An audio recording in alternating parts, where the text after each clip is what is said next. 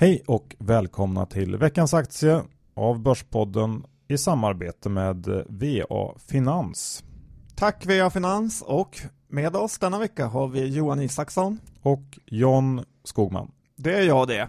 Och som ni vet är ju veckans aktie inget för fegisar, inte heller den här veckan, utan är det någon som vågar fyndköpa på låga nivåer så är det du och jag Johan. Ja, vi har ju legat på säljsidan ett tag nu, men efter en rejäl rekyl så har vi hittat ett läge i ett amerikanskt bolag.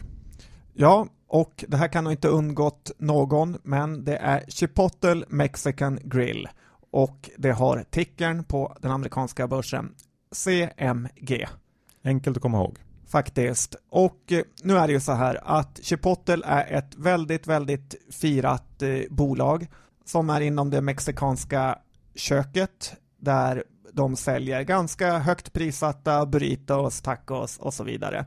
Det här är väldigt, väldigt eh, populärt i framförallt USA, men det finns såklart även i andra länder, typ England och så vidare. Bolaget har varit en verklig eh, favorit hos eh, investerare som har pratat eh, väldigt mycket gott om det här och aktien var som högst i år uppe i över 700 dollar. Nu har det som inte får hända hänt för ett bolag inom matindustrin. Att de har drabbats utav vad Johan? Ja, de har ju haft problem med E. coli-bakterier på sina restauranger. Ja, och det har gjort att eh, flera restauranger har fått eh, stänga tillfälligt och även har de råkat ut för en extremt eh, negativ publicitet. Att de har drabbats av det här är kanske extra jobbigt, för de har gett sig ut för att vara de ledande inom hygien vad gäller mat och nästan all mat kommer från lokalt producerade källor. Ja, det är såklart aldrig bra, men man ska ändå försöka ha lite distans till det här och zooma ut. Eh, Sådana här saker händer restaurangkedjor titt som tätt och eh, det är svårt att undvika någon gång under ett bolags historia. Eh, nu har aktien tappat så pass mycket att ja, det börjar bli dags att titta på allvar på det här. Ja, för det är så att när det här först kom ut med E. coli-härvan så tappade aktien och sen har den fortsatt eh, tappa lite medan eh, analytikerna har skrikit att det är köpläge. Nu har eh, de fått några stämningar på sig och jag ser att många som tidigare varit positiva är negativa och man är framförallt orolig på vad som kommer att komma och hända för negativt. Inte det som har hänt utan man är orolig för att det kommer ännu mer. Och som vi har sagt, när osäkerheten är som allra störst, det är då man kliver in.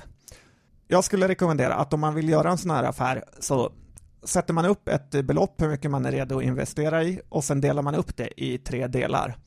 Och eh, köper det första nu och sen väntar man och hoppas faktiskt att den fortsätter gå ner. Och sen sparar man sista delen till om den går ner ytterligare.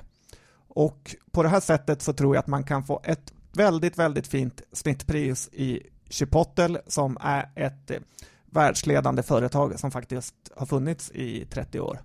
Tittar man på siffrorna Johan så aktien handlas i 400 dollar som vi sa tidigare och eh, vinsten de kommer göra för i år ligger kring 15 även om dollar, även om det såklart är mycket osäkerhet eh, som det är nu. Det är fortfarande dyrt, men ett sånt här bolag brukar vara svindyrt.